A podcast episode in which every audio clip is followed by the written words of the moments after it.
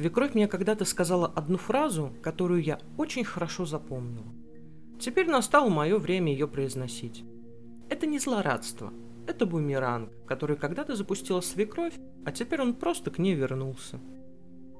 После свадьбы муж вез меня в свой родной город, где у меня из знакомых были только он и его мама, которой я сразу же не понравилась. Мне на тот момент было 19 лет, мужу 24, а его мама считала, что сын мог бы и кого получше найти, чем малолетку без образования, богатых родителей и сносного приданного.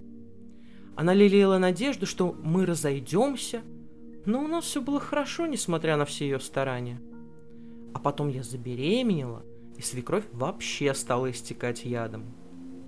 Нашла порядочного парня, села ему на шею, теперь будет тебя с детем вести всю жизнь, высказала она мне.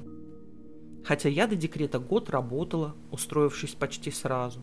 Так что на шее мужа я не сидела и не собиралась этого делать в дальнейшем. Пусть я и была молода, пусть беременность прошла почти идеально, а вот роды были адскими – мне наложили столько швов, что ходить я почти не могла. Еще и качество этих швов оставляло желать лучшего. А через неделю после родов меня увозят с острым аппендицитом, и я получаю еще один шов, который тоже жутко болит.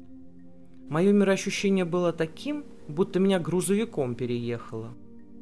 Вернулась я домой, у меня там младенец, муж на следующий день срывается на вахту – потому что и так уже два раза менялся, пока я рожала, лежала в больнице. Отказываться у него варианта не было, иначе он просто мог лишиться работы. Он меня заверил, что его мама будет приходить и помогать. Я в этом тогда уже очень сильно сомневалась, и оказалось, что не зря. Свекровь приходила, но только чтобы отметиться. Придет, носом поводит, уйдет. Максимум принесет продукты из магазина, и то только тогда, когда ей сын позвонит и вставит пистон. Я по дому ползала чуть ли не на карачках, потому что все жутко болело, а меня саму шатало как ковыль. До уборки мне не было никакого дела, там бы выжить.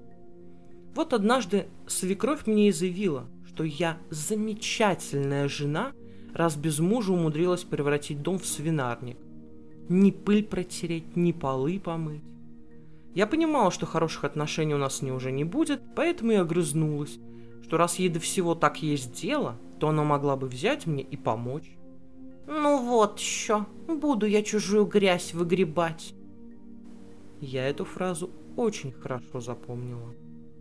Не знаю, почему именно ее, ведь мне за нашу долгую семейную жизнь свекровь много чего наговорила, но так ясно запомнилось именно это – Наверное, потому что мне тогда было максимально плохо. Я была беспомощна, одна.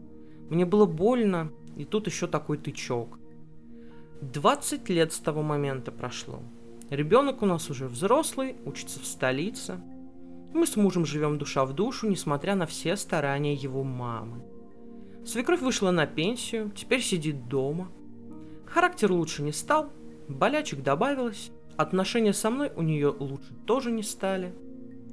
Недавно она стала жаловаться, что ей тяжело убираться дома.